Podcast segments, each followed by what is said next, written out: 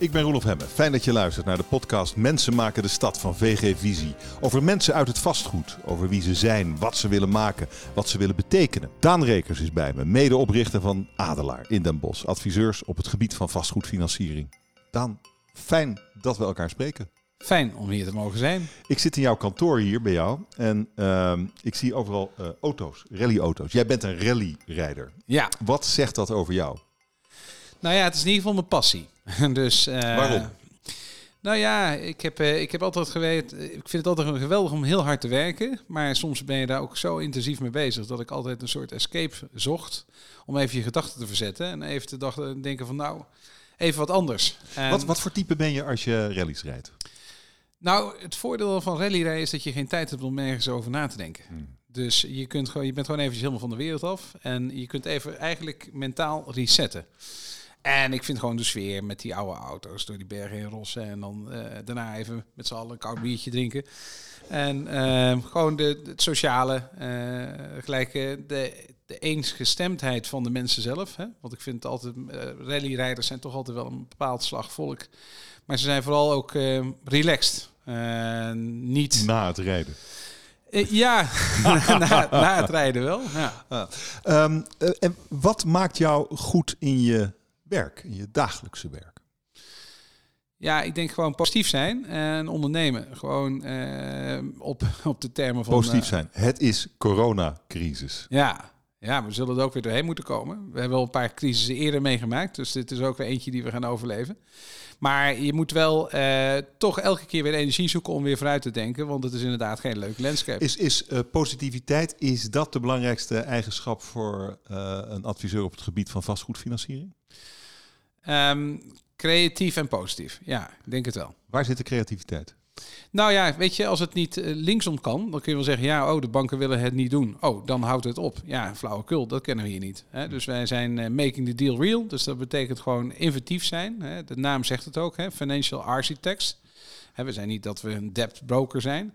Dus we proberen, net als een architect, even te kijken van, joh, eh, hoe ga ik het gebouw of de vraagstuk eh, vormgeven? Eh, wat zijn de mogelijkheden? En je kijkt vervolgens met de mogelijkheden die er zijn om toch uiteindelijk het eh, belang van de klant te bedienen. Hoe erg is corona? Nou ja, corona is natuurlijk een pandemie, eh, dus mondiaal gigantisch. En het leuke is dat ik eigenlijk vond dat in Nederland het relatief nog wel meeviel in onze branche. Waar het niet dat voor hotels en leisure en eh, retail natuurlijk in één keer echt alles op slot ging. Eh, wat ik ook echt heel erg onterecht vind. Waar jij net toevallig groot mee bezig was. Daar was ik eventjes in het kwartaal Oh. één toevallig mee bezig. Ja, we zaten vol in een eh, drie hotelprojecten. En we waren ook bezig met een groot mezzanine-vraagstuk, zelfs op residentieel, maar met Amerikaans institutioneel geld.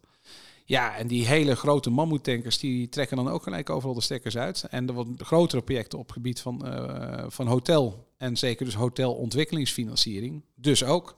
Dus ja, die, die pandemie was voor ons ook wel even, eh, althans voor mij, hè, dus niet voor het bedrijf, maar Mhm. toevallig in de, in de portefeuille waar ik aan werk, was het wel eventjes een dingetje. Ehm, het, het, mooie, het mooie is natuurlijk dat je in langdurige financieringen zit. Ja. Eh, waarmee je misschien die schok wel een beetje kunt dempen. Moet ik het zo zien? Nou nee, de- juist dat langdurig is het meest catastrofale. Omdat je juist op het einde van de rit in Oh. succesvol wil zijn met het closen van een, eh, van een, van een stuk. Ja, als daar een stekkers uit worden getrokken, dan is maar dat dat is wat- werk voor niks geweest. Maar dat is wat er nu gebeurt. Maar die andere dingen waar je het over hebt, eh, wa- waar, waar jouw bedrijf op drijft, Ja. die lopen voor langdurig. Die, die staan niet stil, denk ja, ik dat dan. is het belangrijkste wat je zegt. Hè? Dus dat, eh, we hebben een bedrijf. En daar ben ik echt heel erg trots op. Dus eh, ik ben ooit hiermee begonnen, maar wel met een grotere gedachte waar Adelaar voor moest staan. En Adelaar is een platform van professionals die met elkaars kennis gebruik maken. Dus dat betekent dat ik... eh, mijn visie was eigenlijk heel simpel. Alleen als financieel adviseur was ik maar een kleine speler. Dus toen ik de eerste keer in 2015 eh belringend, letterlijk eh, in Canary Wharf in Londen rondliep, ja, eh, merk je dat je natuurlijk in het grote institutionele buitenlandse geweld, ja, als Nederlands ben je zo begonnen? Gewoon aanbellen? Ja, Wilt u met mij samenwerken? Zo? ja, echt letterlijk. Ja. Lukte, lukte dat? Ja, nou, eh, gelukkig had ik een Deze collega... iemand open. Nou ja, de grap Ja. was dat er toch af en toe wel eentje naar beneden kwam van wie is die Nederlander. Dus, Ja. eh, maar gelukkig had ik ook een collega die eh, in zijn voorgaande werkzame leven bij de bank al een tijd in Londen had gezeten. Dus die kende de route en de richtingen wel goed. En eigenlijk via netwerk gewoon allemaal nieuwe partijen aangeboord om uh, gewoon ons kenbaar te maken. Ja. Nou, daar gaan we uh, over doorspreken zometeen. Ik wil je eerst een beetje beter leren kennen. Een paar vragen wil ik je stellen. Uh, misschien een enkele impertinente. Ik verwacht een heel kort antwoord. Daarna krijg je ruimschoots gelegenheid om het toe te lichten. Wat is je grootste succes? Het bouwen van een bedrijf. Wat is je grootste fuck-up? Grootste fuck-up? Dat is een goede. Um, Kijk, het was natuurlijk een crisis die ik niet zou aankomen. De val van Lehman Brothers. Zoals mede ook de pandemie. En eigenlijk had ik me van tevoren wel moeten realiseren. Met de theorielijntjes van Keynes. Dat gewoon na 7, 8 jaar het een keer naar beneden gaat. Dus jouw grootste fuck-up is dat je de kredietcrisis niet hebt aanzien komen? Ja. Oké, nou komen we zo. Eh, wat is een, uh, een belangrijk kantelpunt in jouw leven? Me minder druk maken over wat andere mensen van mij vonden vinden nog steeds. Ja. Um, besteed je genoeg tijd aan je gezin, aan je vrienden? Dat is een van de redenen waarom ik me minder druk ben gemaakt over dat eerste punt. maar eh, gelukkig wel, ja. Uh, Oké, nou, uh, nog, nog één dingetje. Als je iemand zou moeten noemen die jou echt inspireert, wie is dat dan? Die me echt inspireert? Um, nou, ik heb mateloos respect voor, voor ontwikkelaars. Dat vind ik echt altijd ja, uitdagend. Uh, maar ik heb ook mateloos respect voor. Um, ja. Naam, wie? Ik vind het heel moeilijk. Moet ik even eigenlijk over nadenken. Oké, nou daar ga je nog opkomen. Uh, je grootste succes, zei je, is het bouwen van dit bedrijf. Ja, nou ja, daar, daar, ben ik echt trots op. ik, heb, ik zei het ook uh, zojuist voordat we dit gesprek begonnen. Um, uh, ik heb uh, de keuze gemaakt om Adelaar te bouwen voor wat het nu staat. Maar we zijn pas eigenlijk net begonnen hè, eh, in mijn visie. Maar je bent nu uh, hoe lang bezig? Vijf jaar. Ja, vijf. ja, ja. Maar je hebt hiervoor had je natuurlijk ook een leven. Ja, ik was werkzaam. Ik ben in 2003 voor mezelf gestart. Uh, maar ik deed toen woninghypotheken. Dus iets compleet anders. Hè? Ja. Residentiële woonhuisvesting. Dat noemen ze toen financial planning. En ik was dus vanuit school uit, zeg maar, geschoold als financieel planner particulier. Dus, um, en ik had een collega met wie ik uh, ben gestart voor uh, eigen rekening risico te ontwikkelen.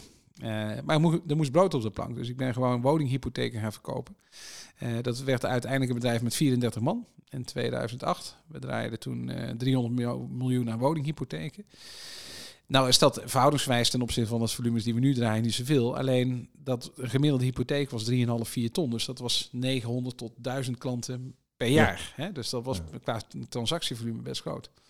En met de opbrengsten die we daar overhielden, die, investeren we in vastgoedprojecten. Uh, voor eigen rekening risico. Nou was ik altijd wel op de debt en credit side bezig. Dus ik deed niet het vastgoed ontwikkelen. Um, maar ja, toen kwam de val van Lehman Brothers. Ah. En eh, dat was ook meteen wat je je grootste vak op noemt. Dat je hem niet had zien aankomen. Maar misschien neem je dan toch iets te veel de schuld op je. Ja, nou, we hadden even pech. Kijk, ik was altijd wel bezig geweest om te, om, om, om, om te spreiden. Dus ik dacht van, nou, als ik nou het geld uh, vanuit het ene bedrijf in het andere investeer, dan heb ik in ieder geval een stukje spreiding. Waar het niet dat uh, wij vol in de ontwikkeling waren toen de val van Lehman Brothers plaatsving en de banken kwamen met een uh, woord en dat heette deleveraging. Nou, dat betekent zoveel als van je moet je pand verkopen en dan mag je blij zijn als hetgeen nog oplevert, datgene wat je aan, aan de schuld hebt. dat was bij ons ook het geval. En ja, als je dat dan drie keer doet, dan ben je oh, ook wel weer klaar. Dus je kon opnieuw beginnen. Ja, maar ik ben daar eigenlijk wel weer trots op. Hè? Als ik dus met mijn klanten spreek, uh, dan uh, weten ze dat een ondernemer tegenover hun zit die ook met de poot in de klei heeft gestaan. Die ook weet hoe het is om een euro te maken en hoe het ook een euro is om te verliezen. In mijn geval waren dat redelijk wat euro's. Maar, maar ja, weet je, schouders eronder, opnieuw beginnen en aan hmm. de bak. En dan komen we eigenlijk ook bij het kantelpunt in je leven. Je minder druk maken wat mensen van je vinden. Is dat ook iets wat je in die periode hebt geleerd? Nou, eh, in zoverre. Eh, ik werd wel teleurgesteld door de plaatselijke businessclubs hier. Hè. Dat was wel heel apart om mee te maken. Want eh, het is gewoon heel Nederland. Hè. Nederlands, als je, je je kop boven de maaiveld uitsteekt... dan vinden de mensen het ook heerlijk om, om te zien als het je wat minder gaat. Mm. Het leuke is wat ik toen wel heb gedaan. Dan komen we even terug weer op die rallywereld.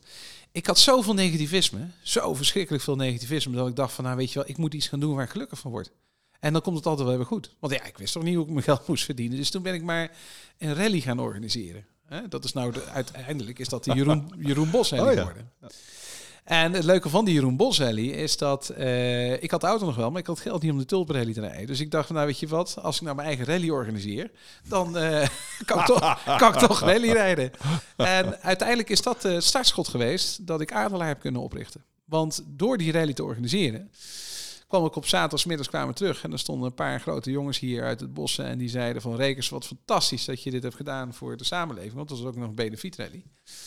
En uh, toen zei ik, ja dat is mooi, maar ik, ik, denk dat ik maandag toch een heel ander probleem heb, want ik, ik ga het niet meer redden. En toen zeiden zij, nou, en ze keken elkaar aan, ze gaven een knipoog. Ze zei, jij komt maandag even een bakje koffie drinken en dan helpen we jou wel even door deze tijd heen. En zo is het gebeurd. Wauw. Ja. Door die rally. Door die rally, ja. Ja. dat is mooi. Weet, je, weet je al wie je het meest inspireert? Mm. Nee. uh, laten, we, laten we naar Adelaar gaan kijken. Uh, als ik het goed heb, uh, verantwoordelijk voor een, een paar miljard, een stuk of twee aan investeringen de afgelopen vijf jaar. Ja, Zoiets? iets Is, is dat ongeveer de... Ja. Ja, nee, we hebben denk ik eh, in, in verhouding hebben denk ik een miljard of twee, een kwart of tweeënhalf nu ge- gestructureerd. Oké. Ehm, dat is gewoon echt debt brokerage. Hè? Dus eh, dat betekent, eh, je hebt aan de ene kant banken, verzekeraars, pensioenfondsen, institutionele en aan de andere kant de klant. Want eh, waar zit die 2 miljard of ietsje meer, waar zit dat in? Nou ja, heel divers. En dat is eigenlijk ook weer de kracht waar we net over spraken. Adelaar is een bedrijf geworden. Dus wij zijn met twaalf adviseurs. En ja, de ene die is wat meer gefocust op deals tussen, laten we zeggen, tussen de 2,5 en 20 miljoen. En je hebt eh, sommige adviseurs die vanaf 25 tot 200 miljoen eh, structureren. En soms zelfs nog wat groter. Dus dat betekent het financieren van beleggingsportefeuilles. kantoorpanden, maar hoofdzakelijk veel ontwikkelaars. Dus we helpen heel veel ontwikkelaars aan projectfinancieringen, wat natuurlijk heel erg moeilijk is nu. We werken aan mezzanine-leningen, we werken aan equity. Hè? Dus ik zal je vertellen, we hadden in twee, wat was het? Eh, ehm, 15, hè? toen was ik, ehm, had ik het geluk dat ik voor meneer Boekhoorn de, de high-tech campus mocht eh, herfinancieren. Daar, eh, Mhm. Jan-Willem Neggers was een goede vriend van me en relatie. En ik kwam daar binnen voor een wat kleinere financiering. Ik zei, heb je niet wat groters? Hij zei, nou, we zijn toevallig net bezig met de herstructurering. Ik zeg, geef me die kans. Ik zeg, ik heb hem nodig. En hij gaf me die kans. En acht weken later, nou, ik denk zeven weken later, zaten we bij de notaris. En we draaiden die hele financiering voor ruim een procent eh, minder dan dat ze zelf aan het shoppen waren in, in Londen. Dus dat was gewoon een geweldige deal. En dat is hoeveel geld? Nogal een groot project. nou ja, dat is klantinformatie. Maar als de mensen Oh. de boekjes even naslaan, ze weten ongeveer hoe groot het is, het indirecte gedeelte. Maar eh, dan praat je wel echt over, ja, bijna richting de 100 miljoen. Ja. Oké. Ehm, en al dat geld, waar vind je dat? Nou, dat zijn verzekeraars, dat zijn eh, buitenlandse banken, Anglo-Saxische banken, pensioenfondsen. eh, je kunt het zo gek niet voorstellen, maar wij zijn de hele dag op zoek naar partijen uit het buitenland die eigenlijk in Nederland willen financieren. Uit het buitenland. Nou, we doen natuurlijk ook heel veel zaken met de Nederlandse banken, gelukkig maar. Alleen eh, de Nederlandse banken zijn geweldige toeleveranciers en fijn om mee te werken. Maar ze kunnen het volume niet aan wat we nodig hebben op de Nederlandse markt. Dus er is ongeveer een, eh, directe behoefte van een miljard of zes per jaar. En de Nederlandse banken is nu al vastgesteld eh, dat die ja, maximaal 2,5, 3 miljard kunnen bedienen. En dan hebben we het ook nog niet gehad over de deleveraging van de balansposities. van Is dat eh, eh, los van corona of juist in deze tijd? Basel 4. Dus we hebben het eigenlijk ook op onszelf afgeroepen, ja. Europa. Dat betekent dat er meer kapitaalsverslag moet worden aangehouden voor vastgoedfinancieringen. En dat betekent dat de banken ja, simpelweg ook wat minder geïnteresseerd zijn in het product com- commercial real estate lending. Ze roepen natuurlijk allemaal wel van zijn allemaal open. Maar als je echt gaat kijken, dan, eh, dan leert het dat dat niet zo is. Ah ja, ja. En, ehm, het, het- en hoe verdien jij geld? Wij treden altijd op voor de klant. Dus wij werken altijd in opdracht van de klant. Dus we zijn volledig onafhankelijk. En het klantbelang staat bij ons 100% voor. Want je haalt, dat geld, je haalt het geld ergens vandaan. Ja. En dan zeg je tegen je klant, hier heb je geld. Ja, nou ja, En die klant kan dat, die vindt dat zelf niet. Dus het is heel fijn dat jij met al dat geld komt. Daar betaalt hij dan wat voor. Betaalt hij een beetje meer voor dan jij moet betalen aan de bron. Is, Nou, is, is het zo simpel? Per definitie moeten we natuurlijk wel ons geld opleveren, anders vindt die klant het niet leuk om ons te betalen. Maar er zijn meerdere redenen om gebruik te maken van een debtbroker. Eén, we zijn ook een bumperfunctie. Hè? Dus je ziet ook vaak dat mensen met hun klanten, met hun bankpartijen niet teleur willen stellen. Of ze willen ze juist niet tegen elkaar uitspelen. Nou, in die relatievorming zijn wij denk ik heel goed. Oké. En twee... Dus ehm, als er, als er narigheid ontstaat, eh, dan zit jij er middenin eigenlijk. Is Nou, dat een voordeel? Nee, het is onze, het is, het is onze positie om ehm, eh, eh, een, een goede request for financial proposal te schrijven, zoals ze dat noemen. Een RFP. En vervolgens gaan we die aanbesteden. Net als dat je eigenlijk een bouw aanbesteedt, zoals hè, de ontwikkelaar of de belegger een bouw aanbesteedt bij verschillende bouwers. En wij weten op waarop te letten en ook op voorwaarden. Maar wat is dat dan precies? Want ik kan me voorstellen, dat voorbeeld wat je net gaf, dat is een high-tech campus die op zoek is naar 100 miljoen of zo. Ehm, die weten dat zelf toch ook wel te vinden? Wat, waarom komen ze bij jou? Ja, nou, dat is nou een hele goeie. Wij zijn er de hele dag mee bezig. En ik denk dat dat de kracht is. Dus als je ergens mee bezig bent als ontwikkelaar of als bouwer of als belegger, ja, dan is die, die hele financieringslandscape, dat is een hele andere geworden als voorheen. Voor de crisis ging iedereen naar de Nederlandse bank. SNS, FGH, Properties, Westland Utrecht en al die andere banken die nu weg zijn. Het Nederlandse palet van eh, banken was toen vele malen groter als dat nu is. Eh, dat is een belangrijke reden. Twee, ehm, er zijn veel meer spelers gekomen op de Nederlandse markt. Maar ja, eh, je moet wel weten waar je moet zijn en ook voor welke financiering. En zeker ook wat dan de voorwaarden zijn. Ik kan je nog beter vertellen. We hadden een, eh, een, een, een voorstel geschreven voor een klant. Die hebben we aanbesteed zelfs bij zijn eigen huisbank, waar die terms voor had liggen. Maar toen wij aan tafel kwamen, werden die terms even met 75 basispunten, hè, dus dat is 0,75 procent, verlaagd. Simpelweg omdat die bank verrekte goed weet dat wij weten wat er in de markt te halen is. Dus op die manier verdien je ook heel veel geld voor je klant terug. Oké, oké. Ehm, het is interessant wat je vertelde over eh, de grote behoefte aan vastgoedfinanciering in ons land. Ja. En het eh, geringe bedrag dat daar vanuit de banken voor beschikbaar is. Dat is het probleem, denk ik. We hebben te maken in het vastgoed. Een crisis op de woningmarkt. De komende tien jaar, ik geloof dat we 800.000 woningen al, alleen al moeten bijbouwen. Ja. Uh, er moet nog veel meer gebouwd worden.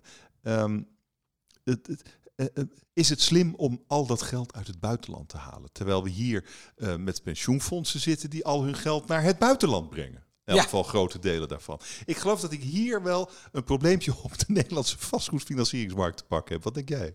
Nou ja, je hebt helemaal gelijk. Uh, zoals je weet uh, schrijf ik af en toe ook wel een redactioneel artikel. En dat is niet zozeer om Adelaar maar in market. Dat is wel een manier van onze manier van communicatie en ook van marketing. Maar dit is waar jij je zorgen over maakt. 100 procent.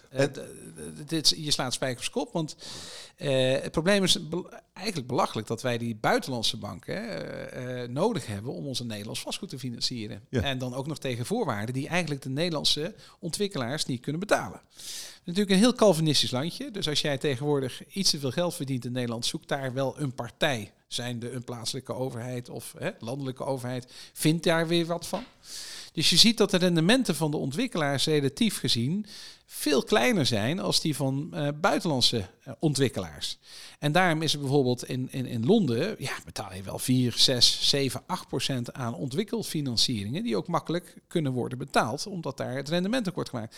Dat kan niet in Nederland. Dus wij moeten zorgen dat we ook providers krijgen voor projectfinanciers op Nederlandse voorwaarden. Omdat anders, ik je voorspel dat er heel veel projecten, los dan nog eventjes van alle andere problematiek, gewoon gaan stilvallen. En dat we dus nog een groter probleem krijgen op de woningmarkt. Dat is wat jij ziet gebeuren. Dus, dus die, die, als we ons even focussen op de woningmarkt, die 800.000 tot, nou ja, afhankelijk van wie je spreekt, een miljoen woningen. De komende tien jaar. Ja.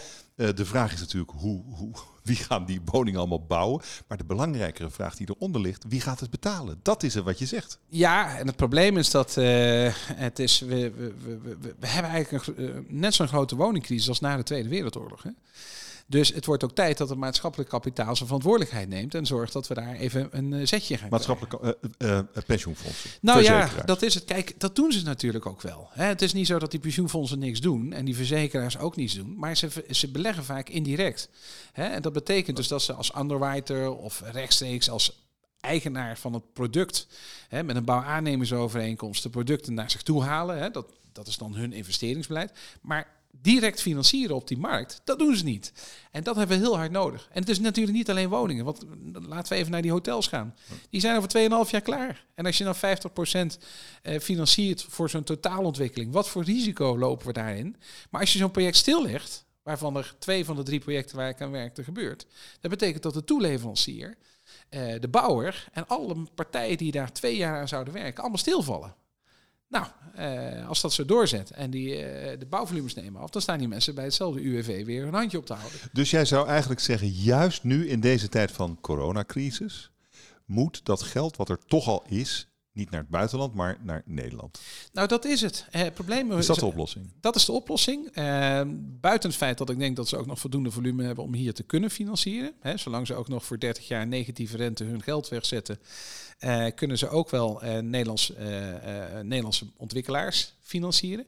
Want het probleem is dat projectfinanciers er heel weinig zijn. En dat komt omdat we best veel interesse hebben van buitenlandse partijen die heel graag Nederlands vastgoed willen financieren. Dat zijn beleggers? Nee, nee. Of echt financiers? Banken, ja. ja. Ik geef je een voorbeeld. Ik had een, uh, een investering van een kantoorpositie van 100 miljoen. Dat is gigantisch natuurlijk. En uh, nou, de klant wilde daar 60% op financieren. Ik, ik, schrijf een tender uit zeg maar, naar drie Duitse banken. Ik had binnen drie dagen een reactie. Dus die willen heel graag op hele competitieve voorwaarden financieren. Um, maar Nederlands geld eh, voor ontwikkelaars bijvoorbeeld, ja, dat kan ik niet, of het buitenlands geld voor ontwikkelaars kan ik niet aanhalen, want die mensen hebben geen, eh, ja, geen team in place. Dus die vinden ontwikkelingen, vinden ze nogal een beetje eng. Hè? Want ja, dat is natuurlijk toch een ontwikkeling, heeft daardoor mee iets meer risico. En ja, ze hebben geen feet on the ground, ze hebben geen team in place. En ze zijn natuurlijk dat vinden ze moeilijk om te financieren. Dus het bouwen, financieren, dat is eigenlijk een probleem. Het bouwfinancieren en, ook het beleggingsfinanciering voor grote volumes. Dus, dus, niet alleen de bouw, maar ook de beleggingsfinanciering. Ja. Um, laten we gaan kijken naar de oplossing. Hoe zie je dat voor je? Wat zou er moeten gebeuren? Nou ja, we hadden natuurlijk het pensioenfonds uh, uh, eigenlijk intermediair, Sintes Achmea, wat uh, al vaak geld ophaalde van pensioenfondsen om dat te financieren. Hmm. Hè. Dus dan als zij zijn zeg, zeg maar een soort intermediair voor pensioenfondsen. Maar eigenlijk is dat wat we nodig hebben. Uh, dus we zouden, het zou fantastisch zijn als er gewoon meerdere verzekeraars of pensioenfondsen tegen elkaar zeggen: jongens, kom we gaan met elkaar gaan we weer een CRE, hè, dat noemen ze dan, een Commercial Real Estate Lending Boek opbouwen. En laten we daar eens even wat geld voor ter beschikking stellen. Uh, nou ja, wij willen ze wel uh, helpen om dat uit te zetten, uiteraard. Maar niet zozeer uit commercieel belang voor Adelaar, maar wel uit maatschappelijk belang voor Nederland. Maar waar zit dat maatschappelijk belang? Wat als dat niet zou gebeuren? Wat, wat, welk scenario zie jij zich ontwikkelen? Nou, ik ben bang dat er heel veel projecten daardoor niet gefinancierd gaan worden. Woningen. Nou ja, woningen, woningen is op zich natuurlijk. Al, het, is, het is allemaal. Als je naar buitenlandse financiers en zelfs nog grote ontwikkeling, financieringen vanuit het buitenland, dan is dat in die, die G4, zeg maar, dan is dat allemaal nog wel te doen. Maar het gaat juist om alle projecten ernaast. Klein tot groot. Het is, het is natuurlijk niet alleen maar 50 miljoen plus. Nee, we hebben heel veel projecten van 5 tot 30 miljoen plus. Want we zijn, uh, we zijn Nederland, weet je wel. Maar, maar, waarom, is dat, waarom is dat slecht voor ons land? Waarom, wat, wat gaat er dan straks mis? Wat zie je, wat zie je mislopen? Nou ja, wat ik al zeg, projecten die niet gerealiseerd worden omdat het niet meer uitkomt. En wat missen we dan? Nou, bouwproductie en dat het feit dat het niet gerealiseerd gaat worden. Dus eh, of dat het nou eh, eh zorginstellingen of mm. zorgvastgoed of eh, retail. Wat, hè, is retail nou in één keer, eh, het lijkt wel of dat er een soort laatsachtige omgeving is. Natuurlijk weten we wel dat er heel wat gaat veranderen in die markt. Maar zijn al die panden dan in één keer helemaal niks meer waard dat niemand daar iets op wil financieren? Nog geen 30, nog geen 40, nog geen 50 procent? Is toch raar? Ja. Oké, dus... Um, en daardoor lopen die hier, beleggers wel vast, hè? Ja, en er zit, ja, precies. Want er zit hier natuurlijk... Dat is het probleem wat op ons af zit, zit te komen. We, uh, het wordt niet meer, het wordt minder. De groei gaat eruit. Uh, die hele bouwketen gaat hier last van hebben. Voor zover ze dat, dat hebben ze natuurlijk al. Dat wordt alleen maar erger. Dat is wat je ziet gebeuren. Ik heb die columns van jou gelezen. Dan zeg je, er moet een vastgoedbank komen. Ja, dat zou het mooiste zijn. Wat is dat dan? Nou ja, kijk, we hadden vroeger één bank, die heette FGH. Hè. Peter Keur uh, was daar uh, de, de, de, zeg maar de patron. En uh, wat ik het leuke vond van die bank is dat het een, ja, was maar, het was een bank die alleen maar bezig was met één ding, namelijk vastgoed financieren. En ik ben van mening dat op het moment dat je alleen maar bezig bent met het spelletje vastgoed financieren, dat je ook de risico's en ook alle liabilities die daarmee gepaard gaan, dat je dat veel beter onder controle kunt krijgen dan het zijn nu zeg maar een onderdeel van alle dienstenpakketten van zo'n grote commerciële bank. Op het moment dat er een crisis is en de corporates trekken hun lijnen, dan kun je wel zeggen op de balanspositie is er meer ruimte om vastgoed te financieren, maar in praktijk gaat het niet gebeuren. En eh, dus ik, ik zou voorstander zijn voor specialisme. Bezig zijn met hetgeen wat Nederland nodig heeft, namelijk gewoon maar één ding, financieren van commercieel vastgoed. En waar komt dan al dat geld vandaan in die vastgoedbank? Nou ja, dat, is, dat mag voor mij apart uh, inderdaad uh, de institutionele markt zijn. Hè? Dus dat, uh, het lijkt me logisch dat daar verzekeraars of pensioenfondsen zeggen... nou, we doen dat, we, we, bieden de eerste nou, miljard of twee miljard als dekkingsgraad aan. En voor mij apart gaan we dat nog maar eens leveragen. Als we dat doen, Roelof, dan ben ik er heilig van overtuigd... dat we binnen drie tot vier jaar gewoon een fantastische Nederlandse vastgoedbank erbij kunnen creëren. Met een schoon balansboek. Uh, die vervolgens denk ik ook nog heel wat waard zou kunnen zijn. Dus eigenlijk, als je het echt aan me vraagt, zou uh, de Nederlandse overheid dus moeten nadenken of dat ze daar niet een paar miljard aan spenderen. In plaats van dadelijk al die werklozen die bij het UWV uh, handjes staan op te houden. De, dat is jezelf uit de crisis investeren eigenlijk. Ik ben er heilig van overtuigd ja. dat als we dat zouden doen, dat we het probleem zijnde het moeilijker financieren tegen normale voorwaarden. Want mind you, de Nederlandse ontwikkelaar en belegger is meer dan bereid om, om gewoon een goed rendement te bieden. Hè? Aan dit soort investeringen. Je, je praat, kijk, vroeger waren, waren misschien de opslagen 80 tot 100 punten, maar nu worden we vaak geconfronteerd dat de, we op misschien wel 400 uh, uh, basispunten opslag moeten betalen voor dezelfde soort vastgoedfinanciering. Dus dit kan. Dit kan. En dit, waarom dit gebeurt, is hard nodig. Waarom en, gebeurt het dan niet? Nou ja, ik, het apparaat is natuurlijk een beetje weggevaagd omdat de markt er niet om vroeg. Uh, we konden het allemaal wel aan. Vervolgens is het een beetje ja, uitzingen. En um, dus we hebben ook als adelaar gemeend van ja jongens luister, we moeten zorgen dat we dat toch weer los gaan trekken. Dus um, we, we, hebben nu een, een, symposium wat we gaan houden. Daar ben ik ook echt trots op. Uh, op, op 26 november. Waarbij we uh, ja, Sylvester Eiving hebben gevraagd om, uh, om de kart te trekken. En we hebben denk ik daar een hele mooie lijst van keynote speakers. Hoofdzakelijk op het vlak van pensioenfondsen en verzekeraars. Om dit idee niet alleen te enthousiasmeren, maar hopelijk dat ze zeggen: jongens, luister, we gaan ervoor. Het is eigenlijk meer, het is niet een symposium, het is een actiebijeenkomst. Er moeten, er moeten echt dingen gebeuren. Dus dat, dat is wat je aan het doen. Waarom begin je niet zelf eigenlijk zo'n bank? Kan dat niet? Nou, dat heb ik vast wel aan gedacht. heb, ik zeker, heb, heb, heb, ik zeker aan gedacht. We hebben zelfs ook naar gekeken om een debt fund, maar door regulering en regulatie en regelwetgeving en ook de tijd en energie die je nodig hebt. Buiten het feit, we zijn pas een jong bedrijfje. We hebben natuurlijk wel 250 jaar netwerk en netwerkervaring, maar we bestaan nog maar vijf jaar. Dus ja, voor buitenlandse institutioneel om daar dan in te investeren is natuurlijk toch wel wat moeilijker. Dus, eh, maar wat we wel graag willen doen is eigenlijk een goede moedermaatschappij zoeken, waarbij wij voor hun uh, dedicated origination uh, platform kunnen zijn. En dat hoeven niet alleen te zijn hoor, want ik gun al mijn collega's net zoveel handel. Maar er is wel heel veel behoefte aan nog een paar goede verstrekkers in Nederland erbij. Want de markt, we hebben op dit moment 3 miljard aanvraag. En als je me echt vraagt, ik denk dat we een miljard kunnen invullen. Dus dat is een beetje raar. En net wat je zegt, de economie heeft het zo verdomd hard nodig. Dus uh, laten we gaan. Niks uh, uh, subsidies en allerlei natte maatregelen voor je pappen en nat houden voor, voor bepaalde maatregelen die genomen worden. waarbij uiteindelijk geen oplossing wordt geboden. Laten we nou eens even de schouders onder zetten in dat hmm. Nederlandse poldermodel economie gedachte. En ja, daarom vond ik het als uh, ondernemer ook, uh, ook noodzakelijk om gewoon op die bok te gaan staan. En die partijen in één zaal te zetten.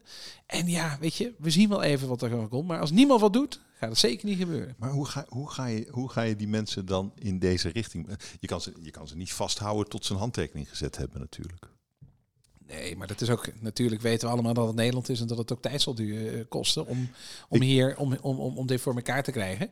Dan is corona waarschijnlijk al voorbij. En uh, als dit, als dit van de grond zou, zou kunnen komen. En ik zit met toch wel een beetje. Dan hebben we nog steeds probleem. Ja, maar ja, omdat die financieringsbehoefte nu helemaal veel groter is dan wat de banken kunnen leveren. Dat is en omdat die pensioenfondsen nog steeds 80% in het buitenland investeren. Nee, maar dat... als, ze, als ze nou voor 100% een gigantische prijs betalen voor woningen. Hè, laten we zeggen, tegenwoordig wordt een bar betaald tussen de 4 en 5%. Nou, kunnen ze dan voor diezelfde 4% niet uh, 70% financieren? Dan hebben ze toch 30% meer de, uh, headroom? Lopen ze veel minder risico. Ja, waarom niet? Um, ik zit wel te denken aan wat je eerder in ons gesprek zei. Hè, dat je als jouw grootste vak beschouwt dat je de, de voorlaatste crisis niet zag aankomen. Maar deze zag je ook niet aankomen. Nee. De coronacrisis. Ja. En ben je niet verschrikkelijk bang voor wat er komt? Nee, ik heb. ehm, ik ben namelijk van mening dat we in Nederland onderhand eens een keer trots moeten zijn op hetgeen wat we wel bereikt hebben. Dus wij hebben natuurlijk die hele vastgoedcrisis heeft vele malen langer geduurd als in alle landen bij, om ons heen. Dus eh, kijk naar Duitsland, kijk naar Engeland. Dus die hebben wat in een kortere periode de pijn gepakt. En bij ons heeft het heel lang nagesurd. En zijn we eigenlijk pas in 2015 pas weer een beetje gaan opklimmen. Wat zeg ik? Misschien nog wel later ook. En nu zie je weer de tegenstelde werking. Dat die banken eigenlijk weer terugtrekken. En dat we weer te weinig geld om weer opnieuw te investeren. Maar Ze maken dezelfde fout, zeg je. te maken in zoverre dezelfde fout. Nou, ik neem de bank het niet eens kwalijk, joh. Als ik bankdirecteur zou zijn, zou ik absoluut hetzelfde reageren als wat die bankdirecteur op dit moment doen. Binnen hun mogelijkheden die ze hebben. Dus ik neem die hele Nederlandse banken niks kwalijk, want die doen echt wel hun best. Daar gaat het ook niet over. Ik zeg alleen dat er eh, genoeg ruimte is voor nieuwe spelers. Hè, ongeveer een 3 miljard. En ehm, wat ik belangrijker vind, is om te zeggen dat we eh, Nederland eh, economisch eigenlijk hartstikke goed gedaan heeft en nog steeds doet. En natuurlijk hebben we wel de klappen zoals de hele corona en de leisure de hotel, eh, de retailmarkt, wat natuurlijk gigantische klappen wel zal geven in die sectoren. Maar eigenlijk voor 80% dendert die hele economie eigenlijk ook nog wel door, met het thuiswerken ook nog aan. Ik denk dat dat ook geldt voor Nederlands vastgoed. Hè, wij, er is zoveel geld om te investeren. En we zien het ook van buiten het buitenland. Hoeveel partijen in Nederland willen investeren in Nederlands vastgoed. Want als je nou wil investeren voor lange termijn, ga je dat dan doen in Spanje, in Italië, Frankrijk, misschien in Nederland? Waarbij de mentaliteit, de moraliteit van Maar de dat gebeurt ook wel. dat gebeurt zeker. En daarom ben ik ook Mhm. niet zo bang dat wij hier heel snel met een enorme nieuwe vastgoedcrisis gaan komen. En voor, en voor jezelf? Nou, wat ik al zei, we zijn nu eh, met z'n 17, eh, nummer 18 en 19 komen erbij. En we hebben een platform gecreëerd met elkaar, wat eh, nu gezamenlijk de overheid kosten kan betalen. Je moet ons zien als een veredeld maatschap, waardoor wij ook wel een stootje kunnen hebben. En, Weet eh, je al wie je bewondert? eh, nou ja, om, om, om heel eerlijk te zijn, eh, eh, wist ik dat eh, eigenlijk al bij vraag nummer 1. En het klinkt misschien sentimenteel, maar het is toch wel mijn vrouw. Durft je dat niet te zeggen? Maar nee, weet je wat het is? Eh, ook zij heeft natuurlijk mij de eerste keer eh, meegemaakt tijdens de eerste crisis. Maar ondertussen hebben we natuurlijk keihard gewerkt met z'n tweeën om die, eh, om die boel aan de gang te houden. En dan heb je ook nog een paar van die eh, kindjes die, eh, waarvoor zij zich opoffert, zodat ik mijn werk kan doen. En, en het leuke is dat ze daar zichzelf ook weer een stukje wegcijferen. Dus Mm. het is niet van, ach, daar heb je weer met zo'n mooi verhaal. Maar Mm. ik denk dat dat toch wel iemand is die, eh, waar ik overigens dagelijks drie keer mee spreek over hoe het gaat op bedrijf. Dus het is eigenlijk ook wel een soort coach. Ah, oké. Dat is wel grappig. Ja, Doe je dan ook wat ze zegt? nooit. Het is eh, zo voorspelbaar. wat, eh, wa- wat is eh, in essentie het verschil dat je wilt maken met wat je doet, met je werk? Nou, weet je wat het is? Het is opportunities zien en creëren. Dus het creëren van oplossingen en eigenlijk invulling geven aan de behoeften van, van de markt. Ja, nee, En- nee maar, maar echt, jij persoonlijk. Bedoel, dit, dit, dit, dit staat in je folder. Maar jij persoonlijk, wat, wat is het verschil dat jij wilt maken? Ik denk wat ik doe, ondernemen. En, eh, en toen wij hieraan begonnen met de Adelaar, toen zag ik dat wel. Ik denk, oh, er zit genoeg ruimte op die, op die debt brokerage markt. Ik zat je nog beter vertellen, ik was bij een eh, Amerikaanse maatschappij en die zei, eh, what do you mean with real estate finance? Die zat zo op mijn visitekaartje te kijken. Ik zei, real estate finance? Ja, financieren van vastgoed. Hij zei, maar what do you mean? Senior, mezzanine, junior, equity? What do you mean with real estate finance? En ik denk, jezus man, dit is een compleet nieuwe markt voor ons. Want wij waren gewoon gewend om op de achterkant van een, eh, een bierveeltje gewoon eh, een vastgoedfinanciering te arrangeren. En ik zag die markt en ik ging ook kijken naar eh, hoeveel debtbrokers er waren in Nederland. Gelukkig komen er nu steeds meer. Dus, eh, want hoe meer concurrentie, hoe beter en makkelijker het wordt dat men naar een debtbroker gaat. Maar ik, had, eh, ik dacht, ja, ik moet hier handen en voet aan gaan geven. Want, want er is zo'n behoefte aan Ja. die markt. Dus de- we moeten het oplossen. Ik zou doodsbang worden van die enorme bedragen. Nou, maar weet je, het is. eh, als ik mezelf voor praten, dan denk ik inderdaad van jongens, eh, is dit wel normaal? Maar je kunt je niet voorstellen hoe groot die markt is. En het is maar goed dat die markt zo groot is. Want anders zouden we nooit die eh, miljoen woningen nog gaan bouwen in de aankomende tien jaar. Dankjewel voor dit gesprek. Ja. Je luistert naar de podcast Mensen maken de stad, een productie van VG Visie. Er zijn nog veel meer afleveringen. Ga die vooral luisteren. Je vindt ze op vgvisie.nl.